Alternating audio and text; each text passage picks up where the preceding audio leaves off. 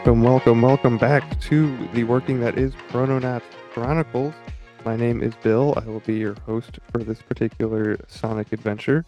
The show is sponsored by mysticalwares.com. That's Derek Condit's store. Uh, he is not with us today. I have just one other Krononaut with me later, and that is Ben. And we will hear from Ben in just a few minutes. And before that, though, I do like to glance at the old Farmer's Almanac for the upcoming week before we get started, just so uh, we can point out these different energies that are moving around and uh, be be aware of them and hopefully work with them if we want to and capitalize on the the different flavors of the week that we're running into or going to come up with with uh, this coming this coming week. So uh, not a whole lot going on actually, just uh, Tuesday and Wednesday. Tuesday is the moon and Jupiter as a conjunction, and Wednesday is moon and Uranus. So that's pretty much all that uh, the Farmer's Almanac has in store for us this week. And uh, moving on from there, we go into the, the gratitude segment. And the, the goal behind this segment, sorry, the goal behind the gratitude segment is to hopefully uh, make this more than just an exercise, a once in a week exercise, right? We don't come on here uh, just to uh, just for the heck of it to talk about you know things that we love, just to do it and and to put it out there and not have a purpose behind it. The purpose is to uh, make the heart and brain connection and keep that coherence going as we as we go about our week, and then we check back in here on Mondays and talk about more gratitude. That's how we keep it keep the wheel of gratitude going. Speaking of wheels and wheels of fortune, that just reminded me of tarot, and it's that that's my my gratitude this week. And Ben and I have been talking a lot about tarot recently, and believe it or not, I started up the uh, card a day practice. That's something that I did for a while when I first started 13 questions. Ben actually gave me my first tarot deck, so thank you, Ben.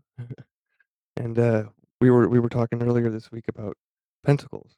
The the last episode I published the the uh, the title of it was Pentangle, and uh, I've been getting a lot of pentacles on my tarot cards since then. So that's been a little nugget that I just connected then before we started recording. So uh, Ben, thank you for being here. Uh, and what? Oh, first of all, how are you? And what are you? And then what are you grateful for, man? Yeah, I'm doing good. Um, and thanks for opening this space again. Uh, I am grateful today for uh, just those those small synchros from the universe, uh, letting you know you're on the right path. A lot of repeating numbers lately. I uh, sort of splurged and bent towards gluttony today at lunch, but I've been working really hard, moving a lot of hay bales, and uh, the body was sort of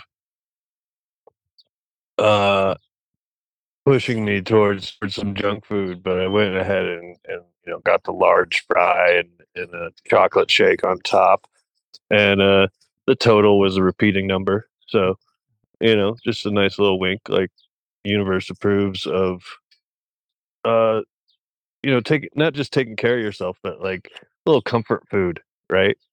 And I needed the fat and the salt after a hot day in the field, so it was been having a lot of those lately, so I'm just grateful that I'm uh, able to notice it, acknowledge it, you know, and stay in the flow. Was the repeating number seven by chance?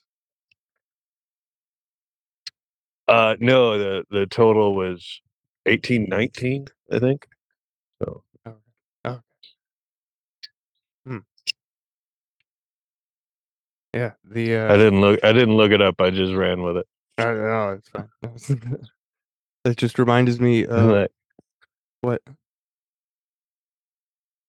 Oh yeah, that the, the the repeating number, the seven on seven seven, this past week. So it's old news. mm, We haven't moved into the new business section yet, but old news. The uh, I have a picture of it on the Telegram. The Schumann resonance actually on that date.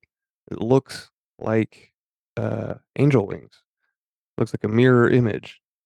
So if you've ever seen a Schumann resonance graph, it's just you know it's it's I don't know it's kind of hard to explain, but uh, it's up there on the Telegram.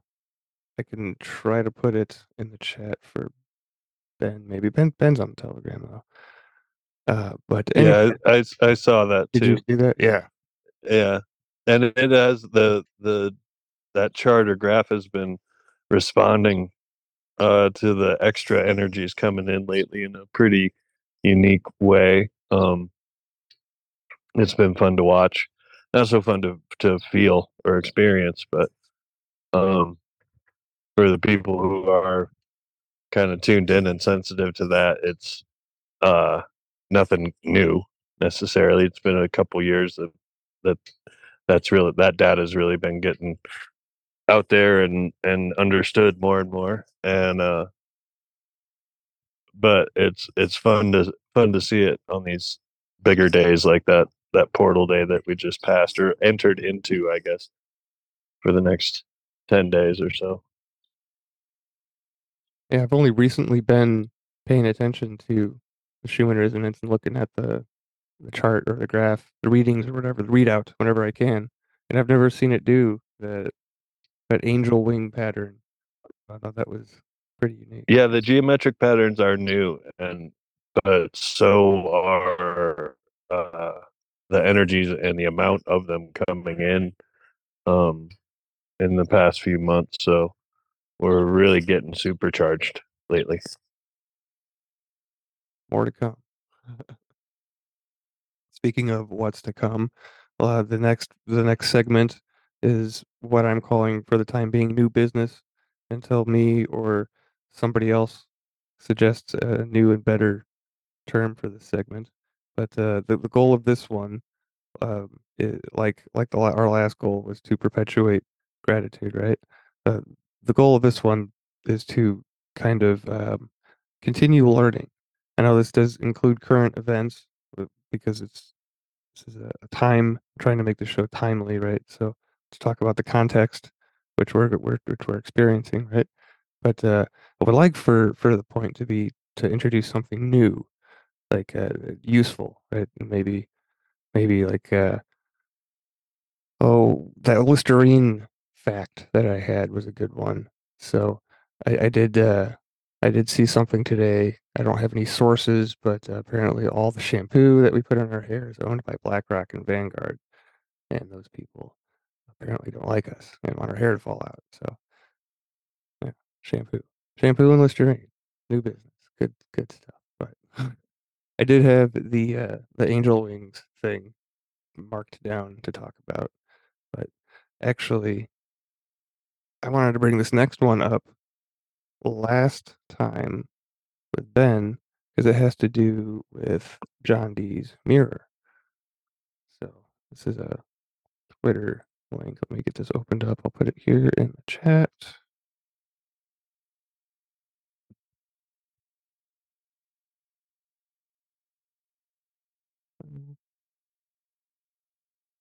So there's a, a picture. Yep, there's a picture of a obsidian mirror. And this is a historic vids tweet. And it says that in recent research, recent research revealed that this obsidian mirror was used by Queen Elizabeth I's fame, famed political advisor and occultist John Dee to speak with angels. It has been determined that the mirror has Aztec origins. Crafted in Mexico over 500 years ago, it has most likely ended up in Europe as part of a, the expeditions led by Hernan Cortez. And currently, it's on display on the uh, in- at the British Museum. So, John Dee had a diverse range of interests, including astronomy, astrology, alchemy, and mathematics. He served as an advisor to Queen Elizabeth I from the beginning of her reign in 1558 until the 1570s. Dee was also a strong advocate for overseas exploration and the establishment of colonies.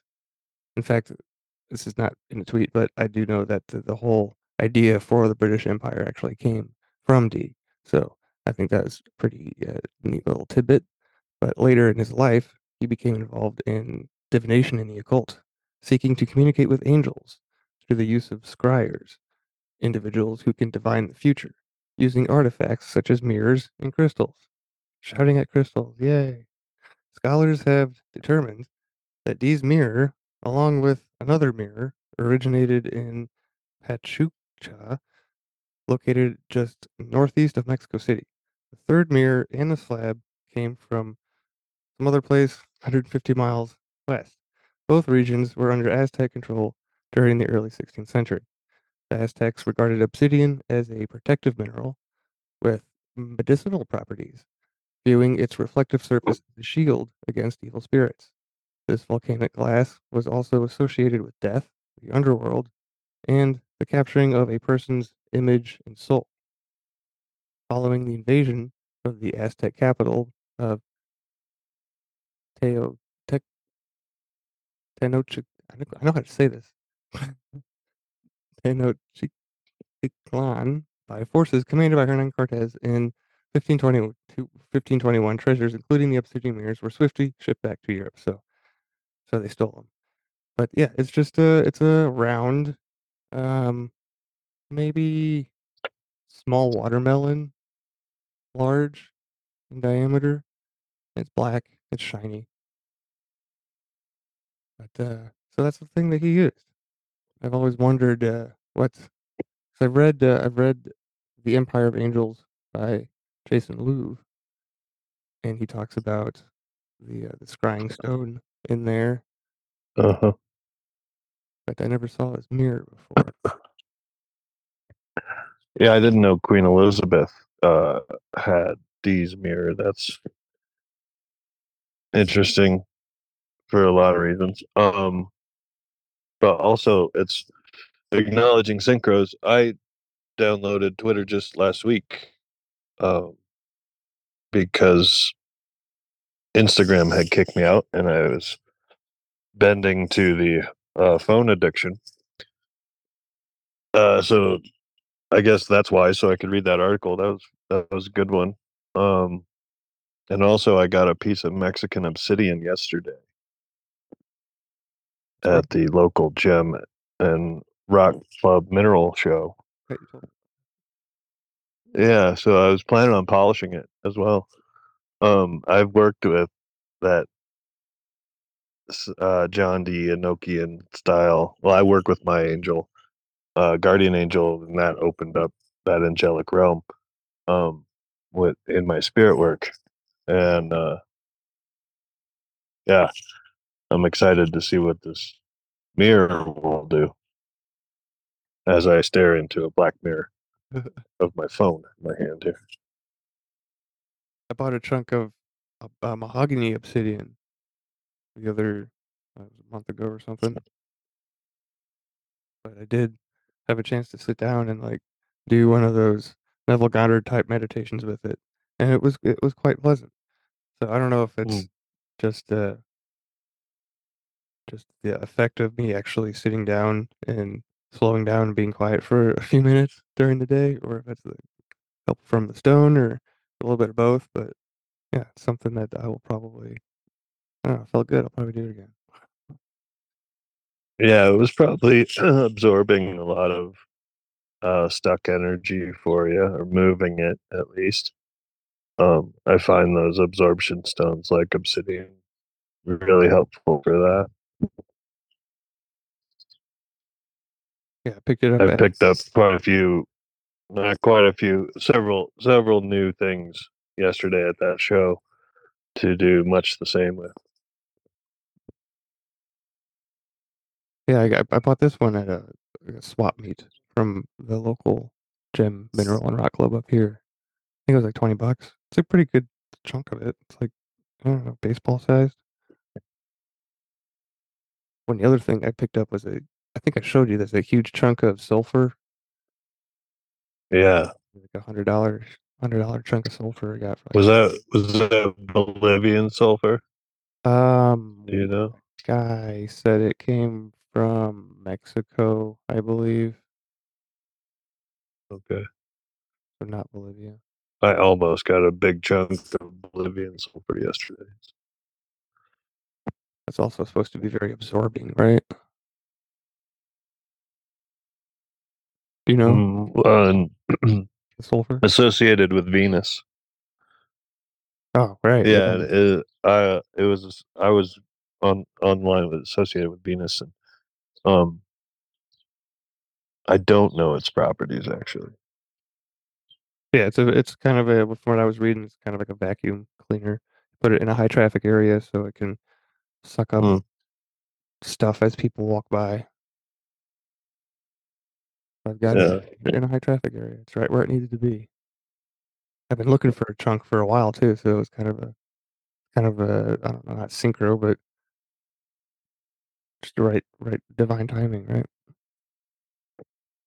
Right. Yeah, I had a, I had a piece of selenite that I used for that that uh, has turned up missing. So I guess it did its job. That's good. No, you, no, he's done. Check that off the list. Thanks. Thanks, Rock. Right. Speaking Yep. of rocks, go ahead. I had an, I had a couple other pieces laying around. So. Oh, we have a plethora. Speaking of rocks, though, and and value, right? Because our our currency used to be backed by gold or silver, and it was silver, and we got rid of that, and now we're in this weird conundrum with with the the money situation, right? But I don't really I don't really follow the markets or or anything too closely. It's not really my my infotainment genre, if you will. But I did stumble across this uh, Watcher.guru article about BlackRock's uh, CEO saying that crypto is a is digital gold and Bitcoin is an international asset. So I just thought that. Well, here, let me get through the, the article. It's just a real short article. It, it was an interview on Fox Business. Uh, BlackRock CEO Larry Fink. Fink is another term for rat, by the way. Um, calls crypto digital gold and labels uh, Bitcoin a digital asset. His quote is I do believe that the role of crypto is digitalizing gold in many ways. He says, instead of investing in gold as a hedge against inflation and a hedge against the onerous problems of any one country or the devaluation of your currency of whatever country you're in, Bitcoin is an international asset. In saying that Bitcoin is an international asset, BlackRock CEO Fink explains that it can be used as an alternative asset to gold. BlackRock applied for a Bitcoin exchange traded fund last month. Gold has been a staple alternative to physical currency to invest for time. However, with the emergence of cryptocurrency over the past decade, it is quickly becoming an alternative investment as an asset. Bitcoin is the leading cryptocurrency in terms of value on the market, currently priced at it's over 30,000 per Bitcoin. And then the, the cap is some ridiculously high number that starts with uh, 5, 9, and 2.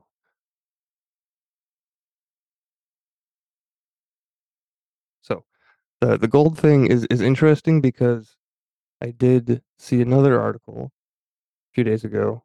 I don't have it with me, but about the uh, the BRICS block of countries. Uh, they're going to introduce a currency that is backed by gold. So it'll be uh, very interesting to see what happens in the coming months over the next year. Probably see some some big changes. Um, ben, do you do you do any crypto? I'm not asking for t- tips or anything, but what are your? I thoughts? mean, yeah, I have some. I don't really pay attention to it. Um, it was sort of one of those I'll buy some and s- just watch it for fun, and then it wasn't all that fun for me. So it's still there. It's doing s- whatever it does, yeah, I went. but uh, I'm not. I'm not into it.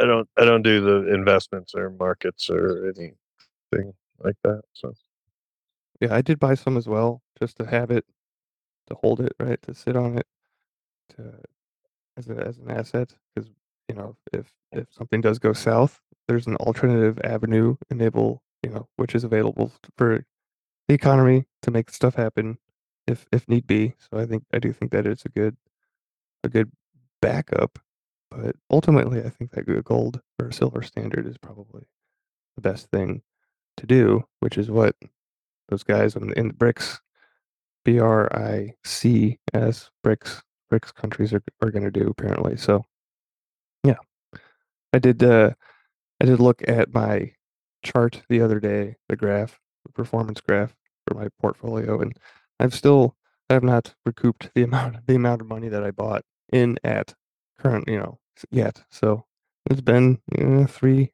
three years, four years maybe, I don't know. But yeah, I'm still down money.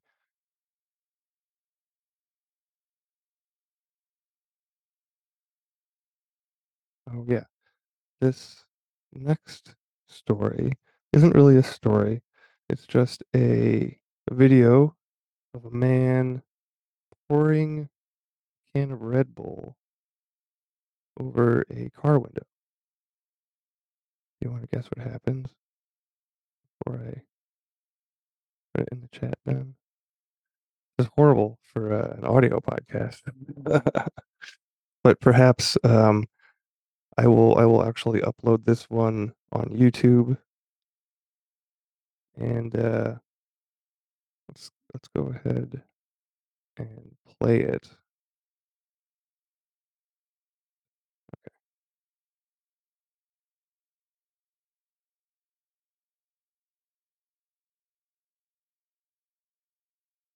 Anyway, so this is a, this is a man pouring a can of Red Bull over the the back window of, of a of a, uh, a wagon, right? It's a it's like a five door car.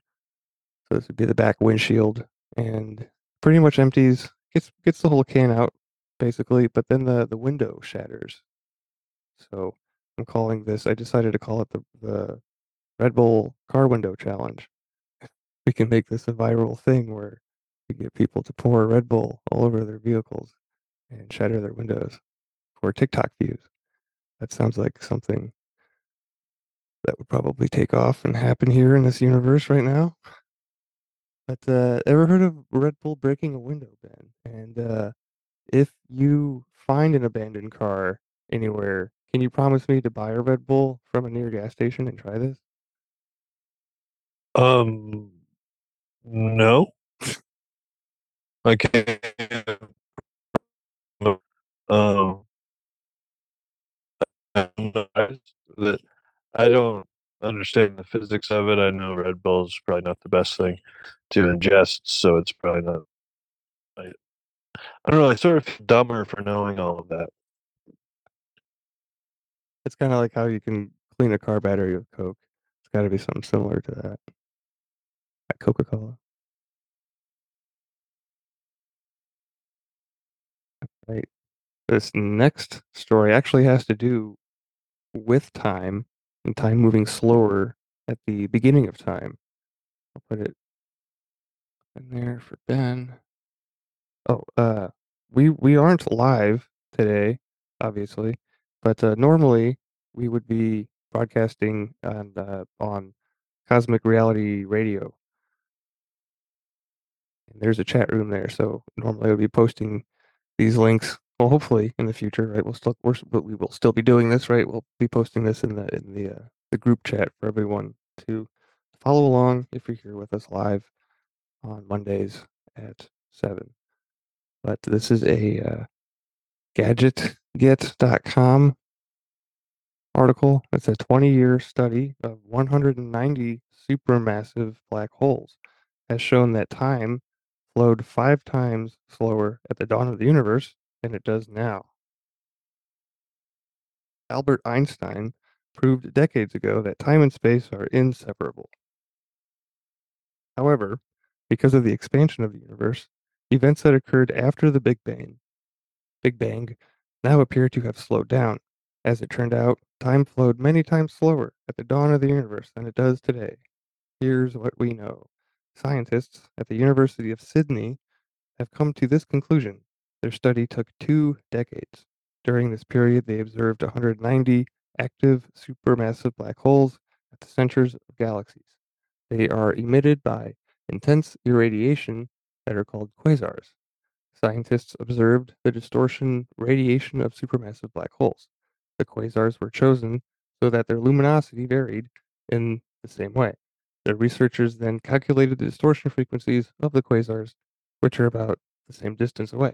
None of this makes any sense to me, just so you know. It's just what the article says. And uh, lastly, the emissions that astronomers can now detect were emitted 3 to 12 billion years ago. By comparing the distortion frequencies, scientists have found that time went slower in the past than it does now.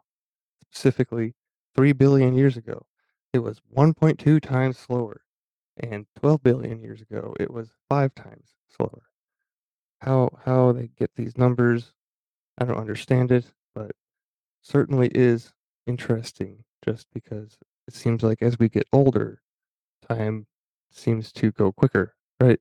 Like each each passing year is uh you know, we all are always saying that uh I can't believe it's 2023 already, but seems like when we're when we're kids, like the school year is so long, right? And then uh when you get when you get to summer vacation, it's you know, it's, it's finally here and it lasts forever and it's great, right? But then uh as we get older and we, we repeat the cycles, it's I guess I guess it's familiarity that that might breed that sense of speeding up time. But yeah, I just thought that was interesting.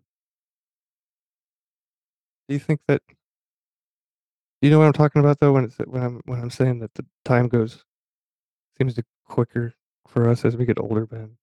Like just Well, our perception of it can change, yeah, and um, you know, getting into the the high strangeness and the woo side of things, it is you can manipulate it, and whether or not it is just a perception of linear time acting differently or not, um, there are ways you can, you know, accomplish more in a shorter amount of time, or and I think part of what you're getting at, I think, maybe to sorry to veer off on that, but it's something I, I practice fairly often um, in the mornings with with writing and things. Um, but what our our perception of time as we age, I think, does does change as well. But it's in relation to our like attitude and vibration moving through time and space. If that makes sense. so if you have a a shitty attitude, time will go quicker. No, I think it'll it might slow down. Slow down. um, with a shitty attitude. But well, it's, it's like uh, you know, we spoke a, a few times last winter, and coming into the spring, it was like, man, that was a long winter. No, it was the same amount of winter we always have, right? But we were perceiving it as long. But at this point, months later, in you know the heat of the summer, I I couldn't even tell you how long it was. right? So it was just we were experiencing because of adverse weather conditions seemed like it took longer, but it's still the same amount. Less daylight in the winter though. Maybe that has something to do with it.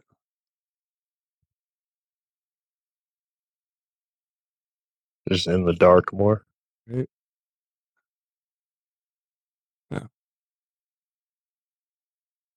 It is interesting though that I mean, diff- obviously seasons have their own feelings to them, but I would argue that days of the week also have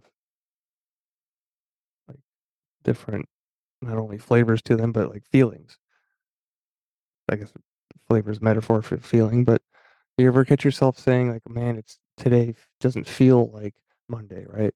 Or it's the weekend and you're thinking, "Oh, it doesn't feel like Sunday or Saturday. It feels like Wednesday." Like, why does that?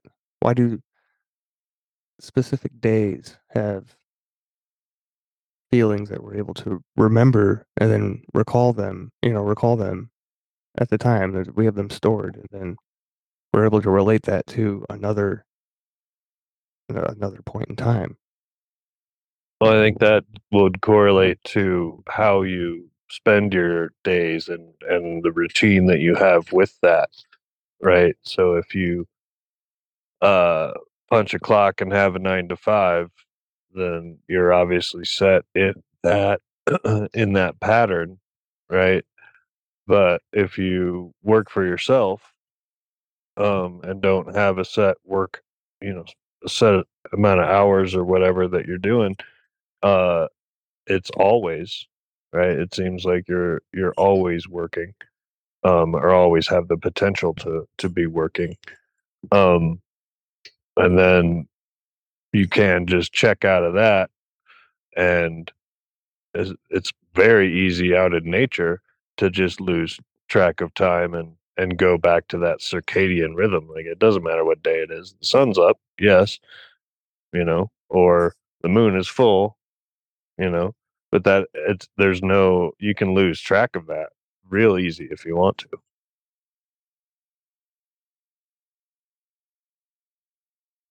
I've been really enjoying the the planetary times app though. So like I don't know about losing losing track maybe isn't uh I don't know it's hampering your awareness. Like wouldn't it be better for us to keep an eye on these things? I mean this is why I do the, the almanac uh the almanac segment for the reason, right?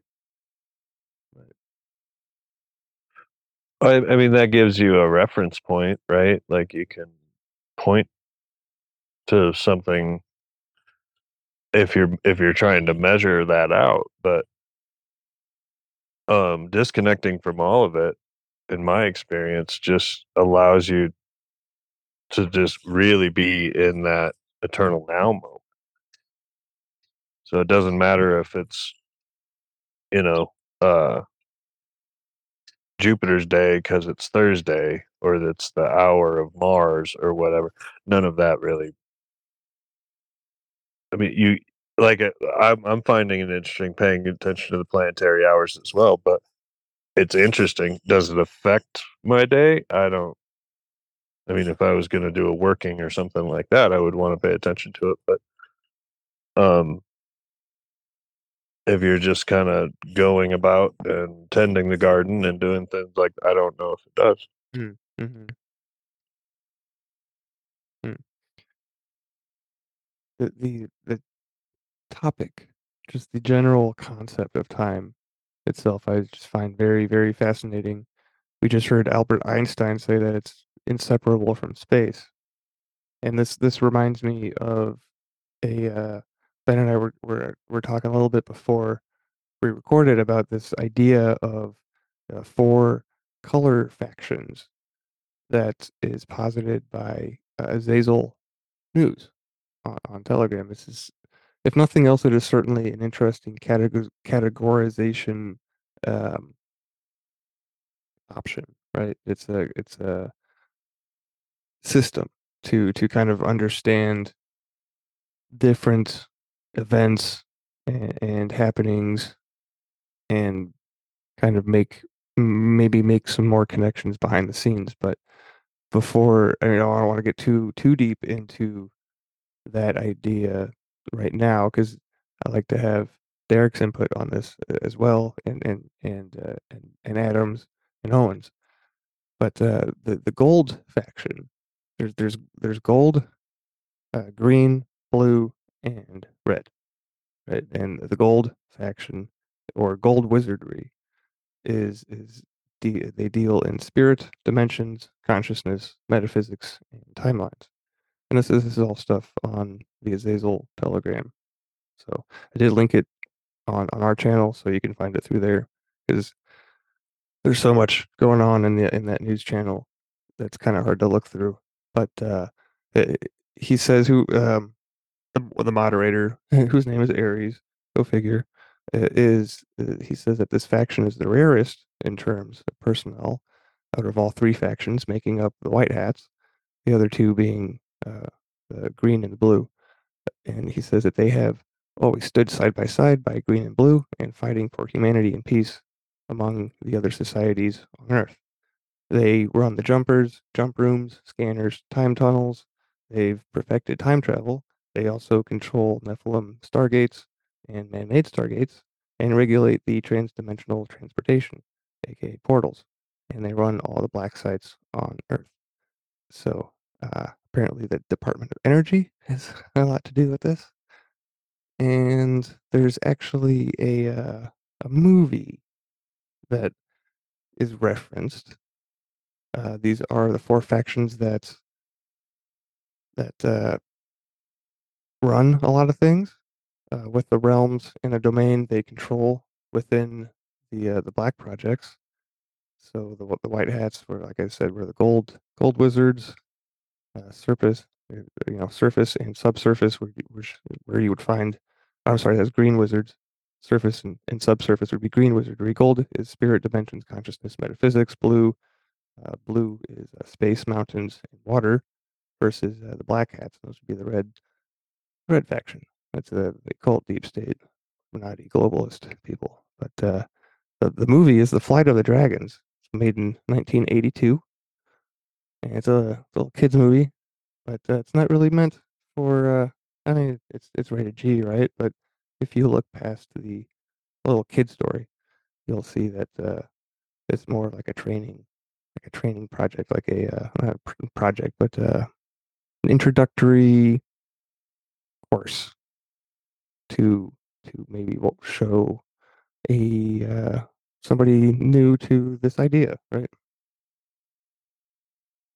But yeah, that's time. I got all that from time. Started that with uh, interest in, in time, and it was kind of the uh, a little bit uh, inspiration behind the the name of of this show, the whole uh, working with timelines and and consciousness, right? Because I like to think that this is what uh, we do here on this show. Because we are, after all, is working, right? We are casting spells. Why not just say it for what it is, right? Speaking of Ben, did you have any comments on that? It's kind of a lot, uh, a lot of left field stuff, but uh, I do have other stories. No, I kind of want to watch that movie now. though. Sounds pretty it. fun. It is. It's a. It's a good. It's a good movie. Right? It's a kids movie. Uh, old timey. I I do enjoy the the animation. The animation style is. It just reminds me of my childhood, right? Yeah, I'm a I'm a fan of that genre. Yeah, definitely check it out. report back. I feel like there was stuff on the last episode that we said we were going to report back on, but I don't remember what they are. So from now on, I will be sure to uh, keep track of that, so I can bring it up in future future episodes. Uh, okay, so just a few more, three more uh, stories here. This next one is from CNN. I know CNN isn't always maybe considered uh, the fairest source, but this is a pretty uh, cut and dry chicken story. uh, it has to do with Tyson. Tyson uh, is removing their no antibiotics ever label on their chicken. So uh, Tyson's pretty popular, and uh, I know I've ate it before, right? But uh, now that my wife works at a, a health food store, it's kind of a mo- moot point for me. But I think it's good information to know, just because uh, you know it's a change in how they're raising the the meat. But the company from the article, uh, the company said that the antibiotics it plans to use in chicken production are not important to the treatment of humans. Antibiotic use in food has come under intense scrutiny in recent years, as some bacteria have become increasingly resistant to treatments as a result of frequent exposure to antibiotics. About half of U.S. poultry farmers use some form of antibiotics to help chickens to help keep chickens healthy. In many chicken farms, animals are raised in crowded and unsanitary conditions and can be prone to disease. At Tyson Foods, we base our decisions on sound science and an evolving understanding of the best practices impacting our impacting our customers, consumers, and animals in our care. Tyson brand chicken will be using in will be will begin using a no antibiotics important to human medicine label by the end of 2023. I laughed because I can't believe this is actually true. It's a horrible, it's like the worst uh, marketing slogan ever. Just from that standpoint, but I can't believe they're actually going to do that. Uh, that standard, recognized by the USDA and the World Health Organization, allows for the use of antibiotics that are not crucial to the treatment of human diseases. So, the shift to use some antibiotics marks a departure from the company's stance in 2015 when Tyson said that it would eliminate antibiotics from its production of wings, breasts, and nuggets, chicken nuggets. At that time, Tyson said it was concerned about the rise in antibiotic resistant bacterial infections in humans and wanted to play a role in reducing human antibiotic consumption. There's a quote from the company We don't have all the answers, uh, but we want to make sure that antibiotics continue to work. Oh, oh, this guy that said that. So we don't have all the answers, said Tyson's then head of sustainable food production, Christine Daugherty, who now works for the Bill and Melinda Gates Foundation. Imagine that. Imagine that. So heads up on Tyson. Just uh, maybe not buy it anymore. I don't know. I don't like to tell people what to do, but I'm certainly not telling you anything that I don't do myself. Do you eat a lot of chicken, man? Eat a lot of eggs. Yeah, not really. Um,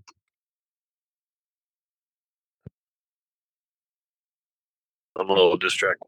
Um, no, it's fine. It's kind of boring. not really, and yeah, I mean, you know, the I tried to shy away from all of the the factory farm meats as as much as I can. Actually, Yeah. Yep. It is. It's an interesting thing to to watch. If anything else, if we're already avoiding it, i- if, you know, if you are, this is just uh, maybe some more of a um, a sign, maybe that you made the right decision. maybe. Anyway, enough of that boring old chicken news. Uh, I was I was hoping. Here's another story I was going to ask Derek about, but it is the uh, the anniversary of the Georgia Guidestone bombings. You remember when that happened last year? uh, the there was a bombing, and then didn't it get struck by lightning as well? I don't I don't remember if it got struck by lightning. I think that there was some conjecture that it might have been like a directed energy weapon, so like lightning esque, right? Okay. Yeah, well, uh, I there was a video footage of it or something. Uh, of of the lightning striker, if directed energy weapon, whatever. Cool. Yeah. So I don't know if the uh, if Derek could uh, remote view or whatever and see if it was an alien or or actual person planting explosives, but that that thing is creepy. Like there there is a big blood stain on the top of the the one, the top, the roof slab, right? Some creepy stuff going on. The the stones.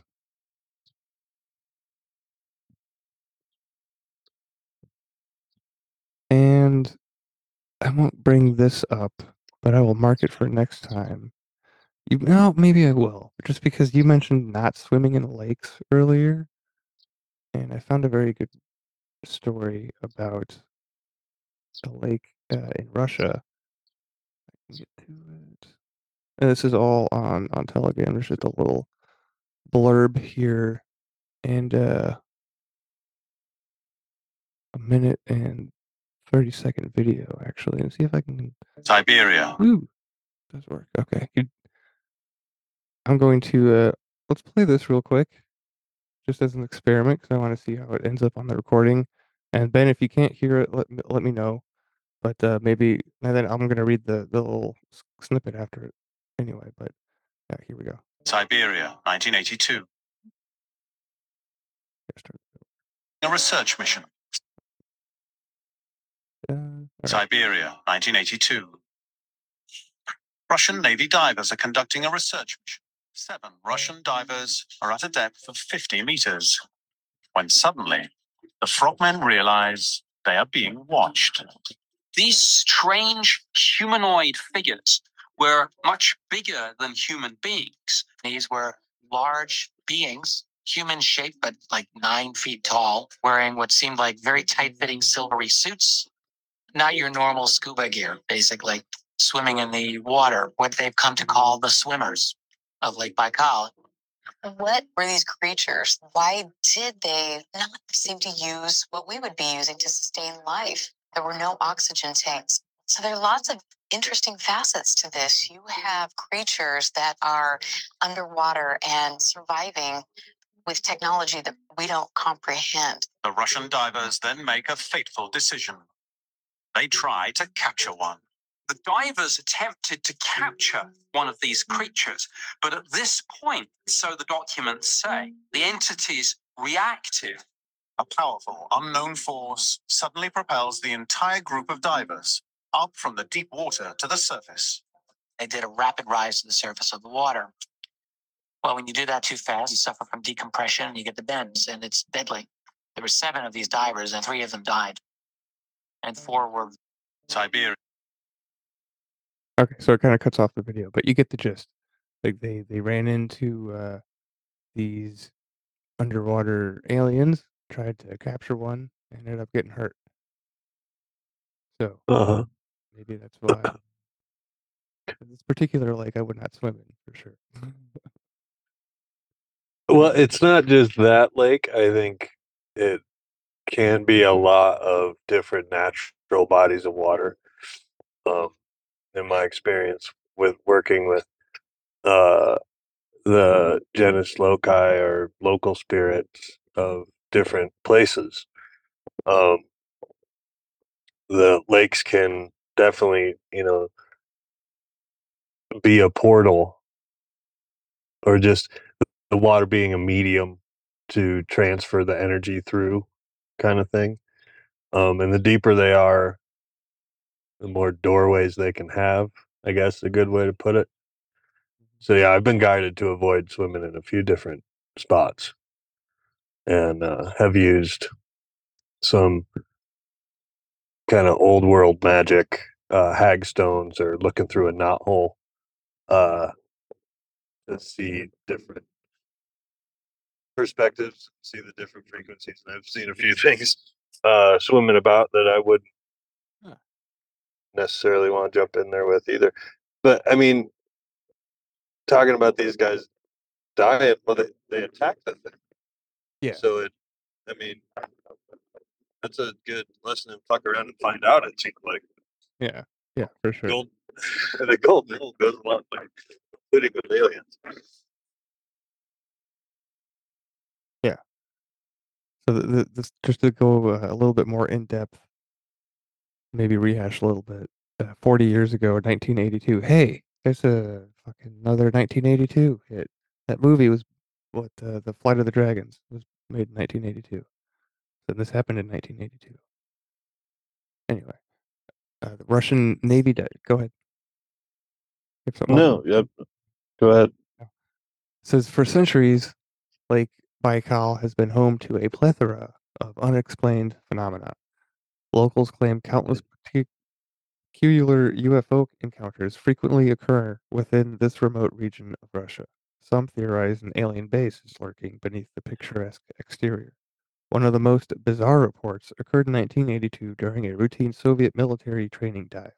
While navigating the foreboding aquatic realm, Navy personnel noticed anomalous figures swimming nearby. Perplexed, they watched in bewilderment as several several curious creatures approached them. Despite being at a depth of over 164 feet, these humanoids wore no modern equipment. Each donned tight-fitting metallic suits, complete with a helmet-like apparatus, completely covering their heads. Upon closer inspection, troops noticed the aliens were nearly 10 feet tall. However, the colossal lock dwellers soon disappeared back into the murky abyss. Following this eerie run in, the intrigued commander ordered his recruits to capture a subaqueous alien. Seven scuba divers entered the glacial lake and began their harrowing descent. Soon after navigating an elevator of declining temperatures, multiple entities emerged. One frogman attempted to catch the unearthly specimen in a huge net. At that moment, all hell broke loose for the unsuspecting flotilla group. Suddenly, the non humans fought back by shooting intense sonar waves. A powerful force rendered every crew number crew member unconscious and rapidly propelled them to the surface. Catapulting upwards from extreme depths can have devastating effects on our bodies, resulting in a condition often called the bends. Three of the squadron were seriously injured, but did not succumb to this affliction. The remaining fellows, indeed, immediate. The remaining fellows needed immediate transfer to a decompression chamber. Decompression chamber. Unfortunately, there was only one chamber in the region, and it was designed for merely two people at a time. Out of sheer desperation, four men entered simultaneously in an attempt to save their lives. Russia, Lake Baikal, humanoids, swimmers. Apparently, there is a connection to uh, them gifting us with uh, modern, uh, modern, modified Russian honeybees. So this would be another excellent Derek question, which I will definitely mark for next time. Because I did hear that uh, bees were actually gifted to us from uh, from entities from Venus at one point, uh, along with the redwoods. I read actually, I think I read that in uh, Rolling Thunder by Doug Boyd. It's about a, it's about a uh, Native American medicine man in the West. Really good book. Have you read that, Ben? By the way, I'm going to send you this to you if you haven't. Uh, no, I was yeah, I was about to uh, go find a pen to write that down. Um, just because of the redwood connection. That's fascinating. Yeah, I don't know. I'm not sure if it was that. That's that ties into my my angelic experience with John Dee and the obsidian mirror. So that's fun. redwoods do, or like Baikal. Yeah, uh, redwoods. But I went to the redwoods after I went to Tahoe. So uh, another natural, very deep lake, Hmm. and uh, spiritually charged for sure. So yeah, definitely send me a link to that uh, book. That'll be Oh, yeah, next on the reading list. for sure. I think uh, there have been reports of a, a UFO base, subaqueous base in in like Michigan, which I'm fairly close to. But I've I've, I've Yeah, never seen a UFO. I've seen some weird lights move in different directions in the sky, right? But that could be satellites or whatever. Well, well, and they can cloak too, so it's not, you know, it's how they're moving through time and space is not necessarily conducive with how we perceive it. So you don't always see them, Unless they're hiding in clouds. but it would it wouldn't surprise me. That's a big, big dang lake. Yeah. that's another. It's a. It's also a glacier lake. Glacier. Glacial lake. Yeah. So that that pretty much wraps up all the all the interesting tidbits I found on my Telegram perusings this week.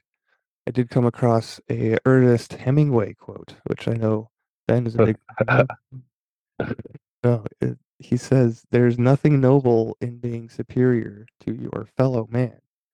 True nobility is being superior to your former self." Ah, that's a good one. True words. True words. Should only uh, use yourself as a benchmark to gauge your progress and not other people. Don't put other people pedestals. Something that came up often, not often, but did come up in 13 questions. That was because we talk about uh, role models, right?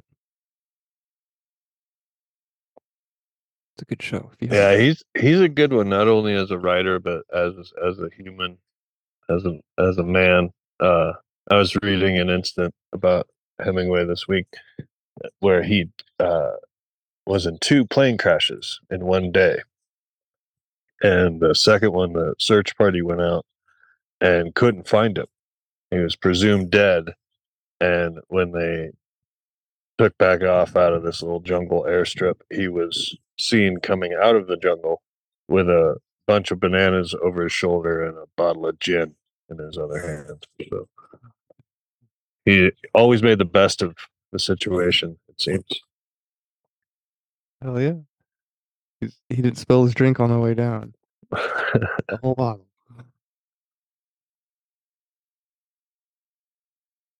So this brings us to the third segment, which is uh the goal behind the I haven't really came up with a name for this one yet, really. So this has just been the third segment.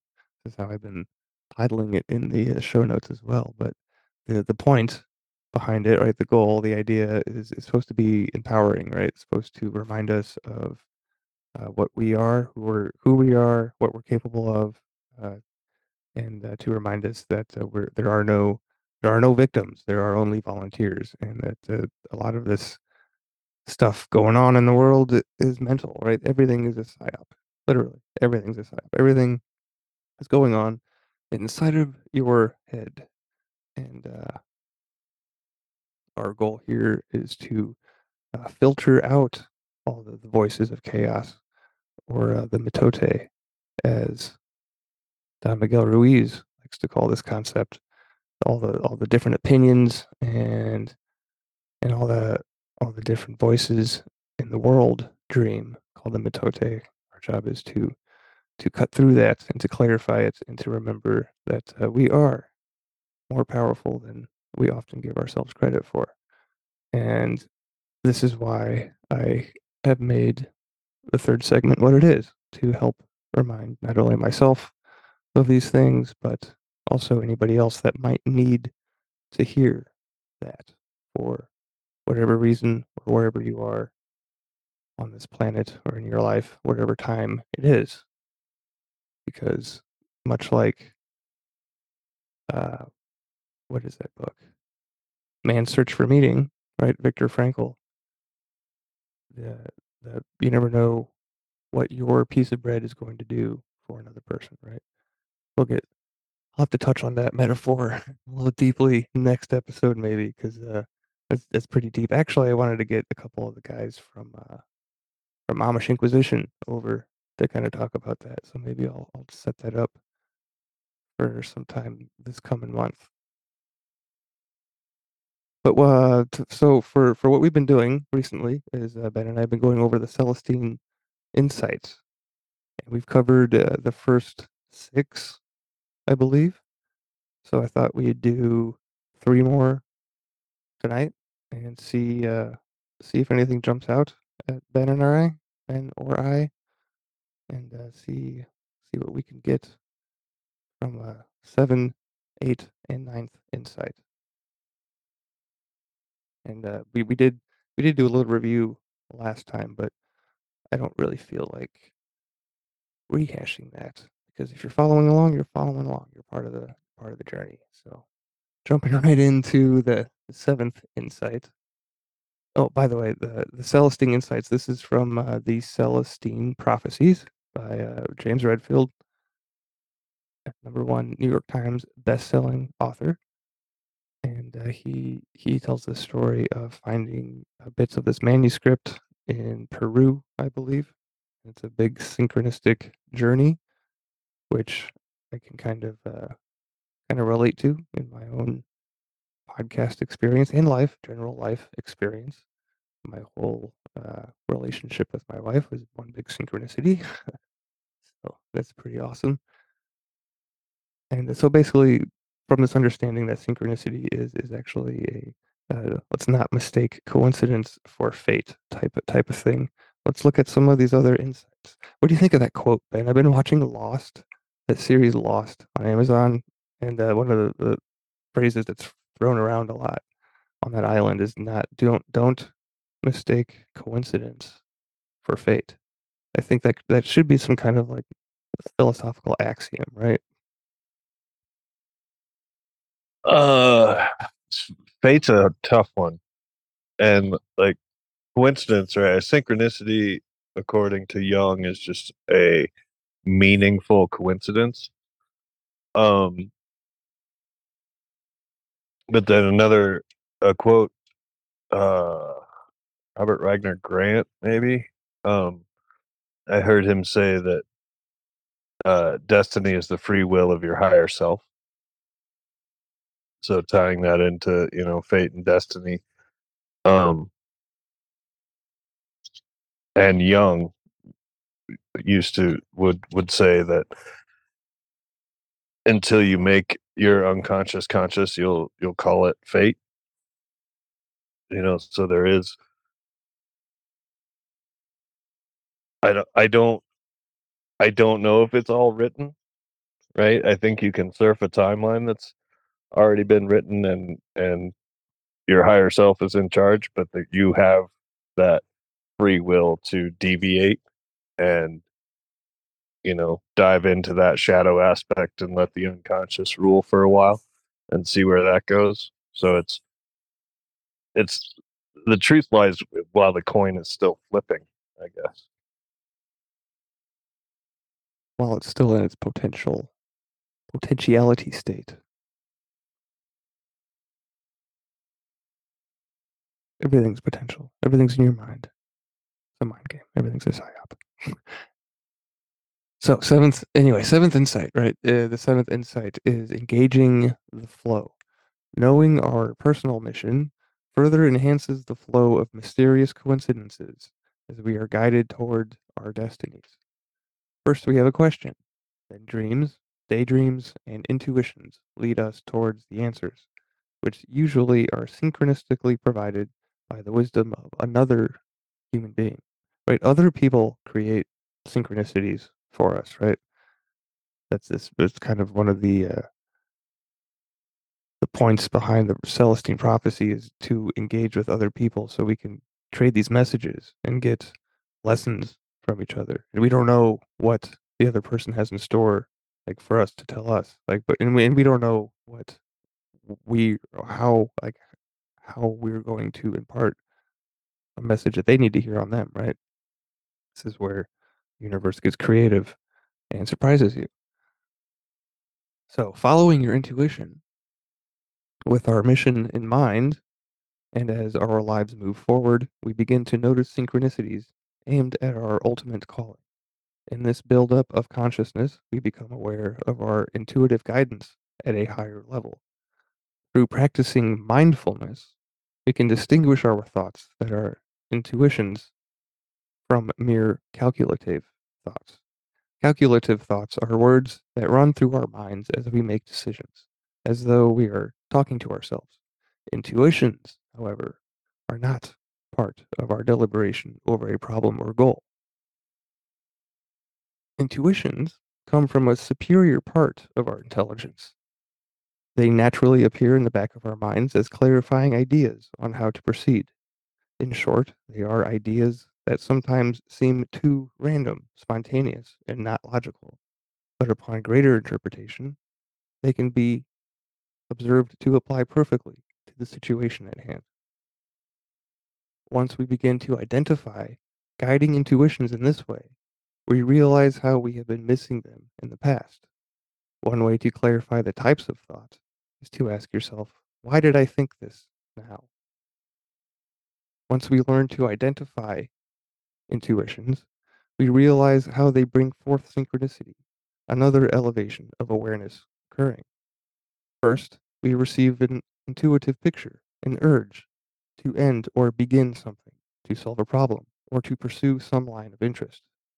Then, if we follow the guidance diligently with mindfulness, an important synchronistic breakthrough will take place, thus leading our lives forward to our greater calling. In this way, following our intuitions is the key to increasing our synchronistic flow and maintaining our flow of destiny. How's all that stuff sound, Ben? Kind of makes sense to me. yeah i agree with all that i think the more you practice into it the uh easier it is for you to see the flow in the universe and just keep in it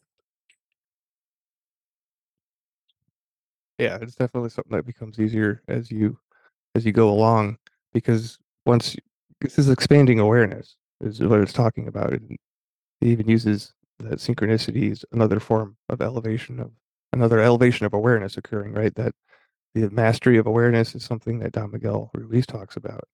The other there's three masteries, right? Awareness, transformation, and intent. And it's kind of you know, we're talking about intuition and using our intent to to you know solve a problem begin or end something or p- pursue some line of, of interest. So we're talking about some masteries going on here. Increasing our awareness. And it's not it's not uh you know you have to become accustomed to that i think. And once it's natural to you it becomes second nature and becomes easier. In theory right Well, and you really have to be able to tune out distraction, yes. right? yeah that's a big one. We'll get into uh outwitting the devil eventually and that is all about distraction cutting through it and uh yeah. Easy to get distracted. Moving on the eighth insight is the interpersonal ethic. We can increase the frequency of guiding coincidences by uplifting every person that comes into our lives. Care must be taken not to lose our interconnection in romantic relationships. Uplifting others is especially effective in groups where each member can feel energy of all the others. With children, it is extremely important for their early security and growth. By seeing the beauty in every face, we lift others into their wisest self and increase the chances of hearing a synchronistic message. So, the I like how he pointed out romantic relationships because this is a this section of the book uh, spoke to me a lot because it, it, it talks about not not relying on your partner to make you feel whole right? Uh, it, it is a, a distraction of sorts to from from us uh, connecting ourselves right directly to to source to creator. We don't need an intermediary right? We don't need somebody else to uh to do that for us right? This is something that we do naturally and by ourselves and it is good and wonderful right? So romantic relationships are also good and wonderful but they should not take the place of how you uh how you get your energy from from the cosmos right?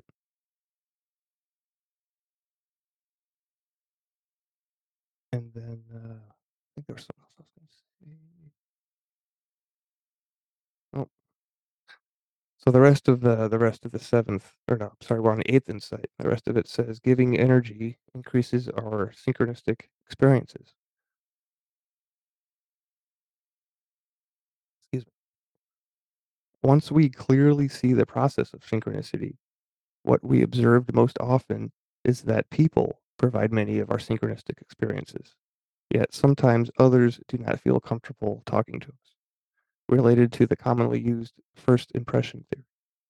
As a result, we end up leaving that encounter feeling as though we missed out on something they were supposed to tell us. We find another step up in consciousness when we grasp the solution to this problem. We must adopt an additional. eth- Oh, I know I was going to talk about. I'll finish this first, though. Uh, we must actively uplift others by visualizing an expression of higher connected consciousness in their eyes and on their face. Continue to visualize them moving above their ego into an authentic, united state. As a result of this, not only is the person lifted into a greater level of experience, they are more likely to intuit some message they have for us. So the thing I was going to mention earlier is that uh, with children, this is extremely important for their early security and, and growth. You know, feeling uh, when they're talking about uh, the interpersonal ethic and how we can increase the frequency of guiding coincidences by uplifting every person that comes into our lives and how this is uh, important for you know development. And it's i can't see how forcing child or anyone around a child to wear a mask for their development in, during their developmental years is going to help that that that baby you know read emotion on people's faces. I would i just don't see that going very well. So i don't know. That's just something that popped out to me while reading through this. Um, the other thing i'll share or going on to the next one is that uh, when we visualize the other person in their highest expression of themselves, right? And we we uplift them. We're bringing them up to that, you know, moving above their ego into an authentic united state, it says. This reminds me of the, the Twin Hearts meditation, which uh, has you uh, imagine somebody that you love, anybody that you love. You know, imagine that person and then imagine that person happy and smiling. That's part of it. It's a guided meditation, right? So uh, you're elevating that particular person above, you know, their ego and to their highest, most perfect self. So that this kind of, I don't know, just drawing some some lines of connecting dots behind in my head. That's all. Ben, did you have any anything pop out to you from uh, the the eighth insight?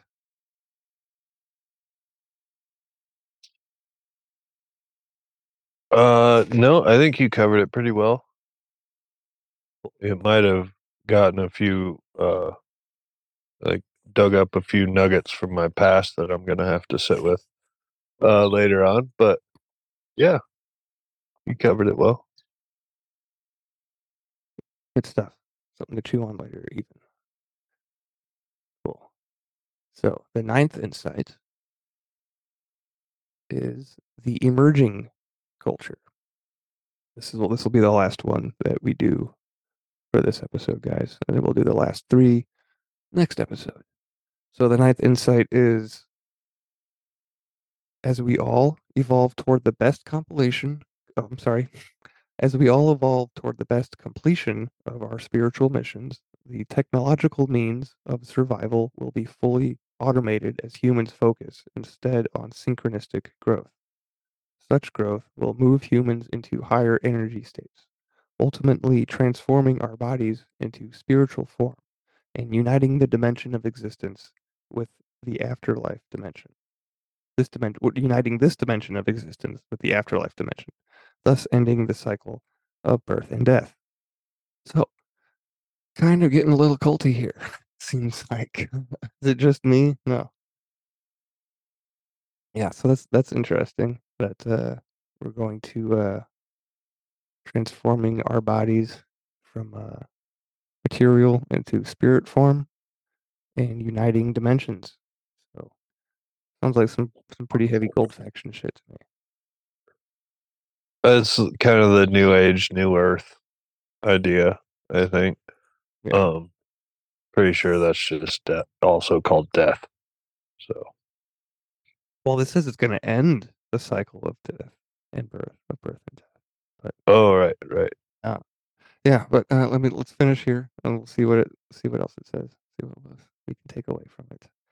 Fulfilling human destiny. We can now see how if everyone were participate practicing this virtue of uplifting others, we would quickly accelerate the spiritual transformation of the world. It works this way. When someone ups, uplifts us, we feel it as increased energy because we receive a greater experience of the divine mind. When we return this energy, it moves our heightened energy back into them.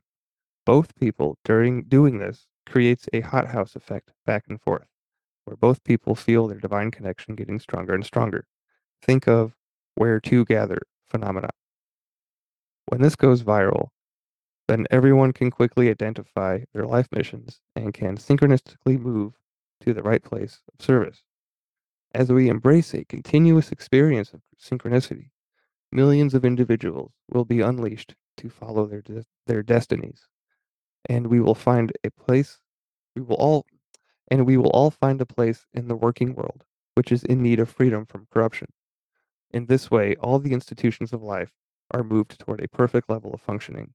Capitalism itself, business at every level, food production, the problems of poverty, chemical pollution, and government regulation will all become enlightened. This enlightened conscious evolution works because it happens through an effort all at once, replacing the top down efforts by corrupt governments. The result is an economic development that frees up more and more time for individuals to pursue higher energy states directly with others.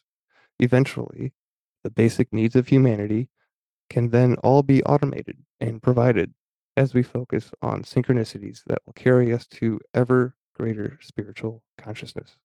Over time, such growth will transform us into a spiritual form and unite our current dimension with the afterlife dimension, ending the cycle of birth and death. Humanity's destiny is, gradually, to bring the intelligence that inspires the heavenly realms into the earthly domain. And that's what it says about the ninth insight.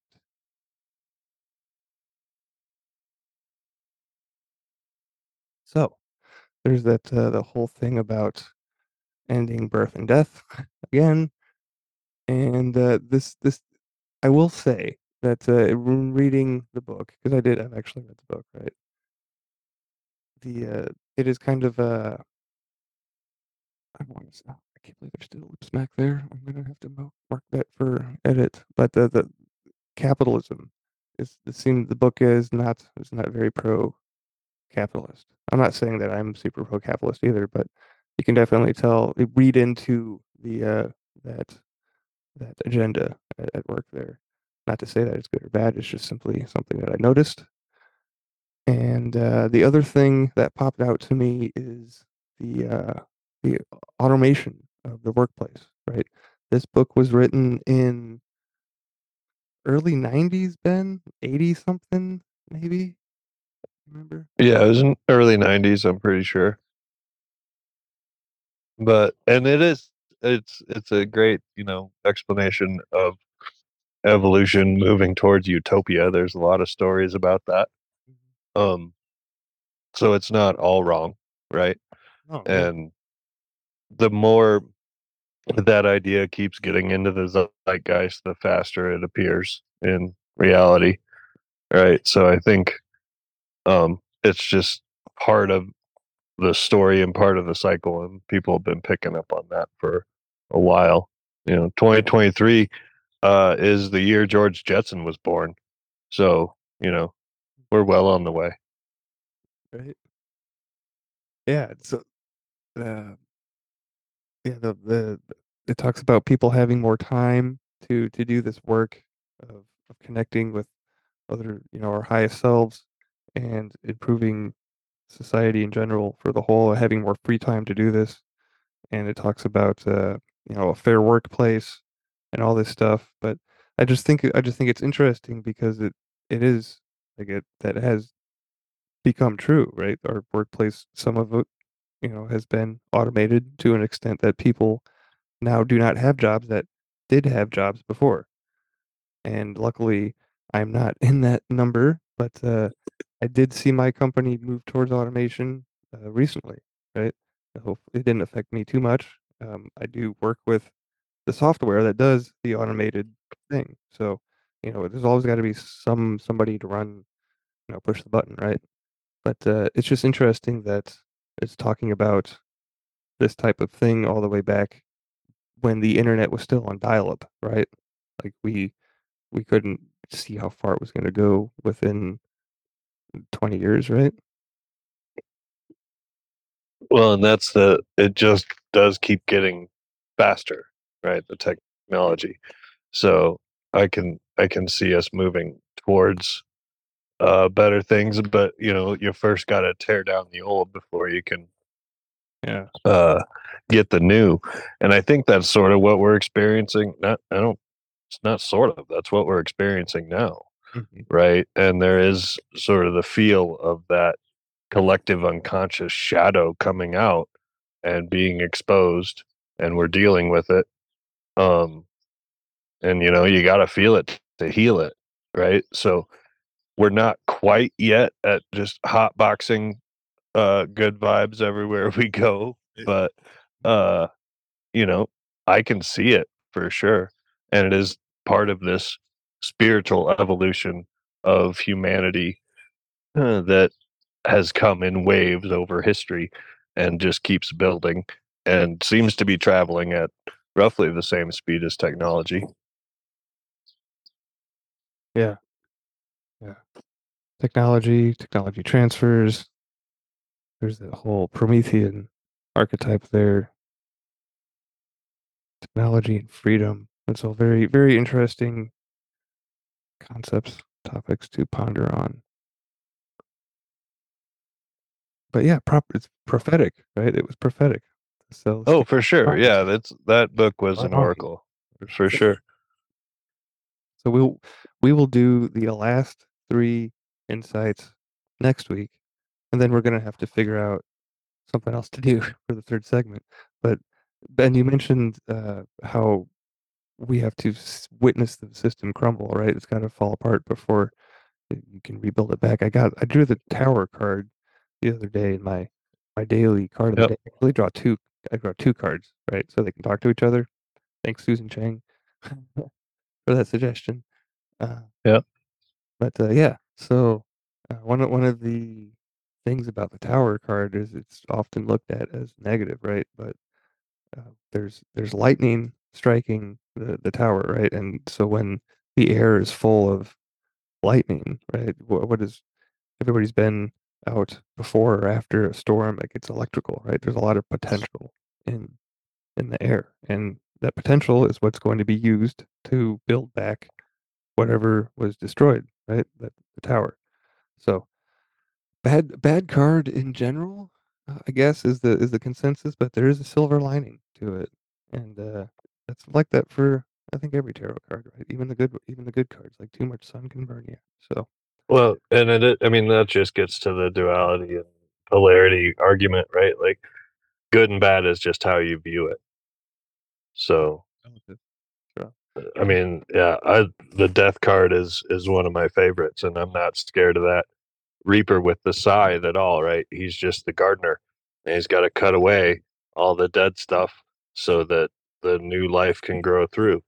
Much like that lightning storm, you know, a thunderstorm charges up the ions in the air, and um, you'll notice like everything greens up after the um, thunderstorm because there's interacting with different particles in the air and the soil and uh just like you said it's you gotta you gotta bring down the old tower or cut away the dead wheat right so that new stuff can grow in or build back.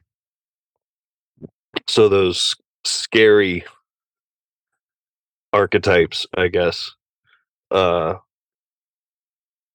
i've i've moved from fear to excitement when i see that stuff because i know something new and better is coming in it reminds me of Freeman Fly's tagline of "Wonder without fear," right? There's no fear here. It's just just love, just gratitude. That's what we're all about here.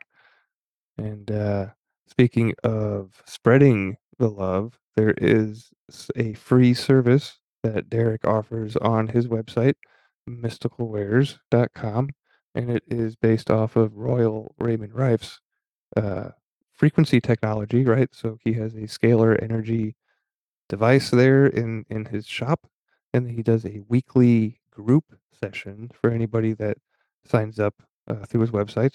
And this week is just overall well-being, and you can sign up for free. It's like going through the checkout process, but you're not actually uh, buying anything. And it starts on Fridays around 11 a.m. my time. But uh, yeah, sign up for it. See, you can sign up for a text or an email reminder as well. So uh, if you don't want to set your own reminder, that's helpful just to take notice of uh, when it starts. And if you feel anything different, you know, if nothing else, it can be an interesting experiment. I uh, been forgetting to sign up myself, but I'm going to do it this week because I have the page up and I'm looking at it right now. so definitely uh, don't pass up that free uh, free energy uh, goodness there, and uh, be sure to uh, to follow the show on our our social media. I guess join the Telegram channel. That's really the only thing I'm doing right now. I do we do have YouTube and Instagram, so uh, yeah, give those a like and a follow. Subscribe to the podcast. Haven't been asking for anybody to share it yet, so I'm going to change that and uh, yeah, spread uh, spread it around if you like what uh, how we're running things here, and uh, you think somebody else needs to hear uh, this piece of bread. Going back to the man's search for meaning reference there. Got to remember to call those those guys over in England. Get going to talk about Viktor Frankl a little bit. I think that'll be a good. That'll be a good third segment to do. Yeah, we'll make that into a third segment, I think. But uh, yeah, anyway, Krononauts. Until next time, carpe diem.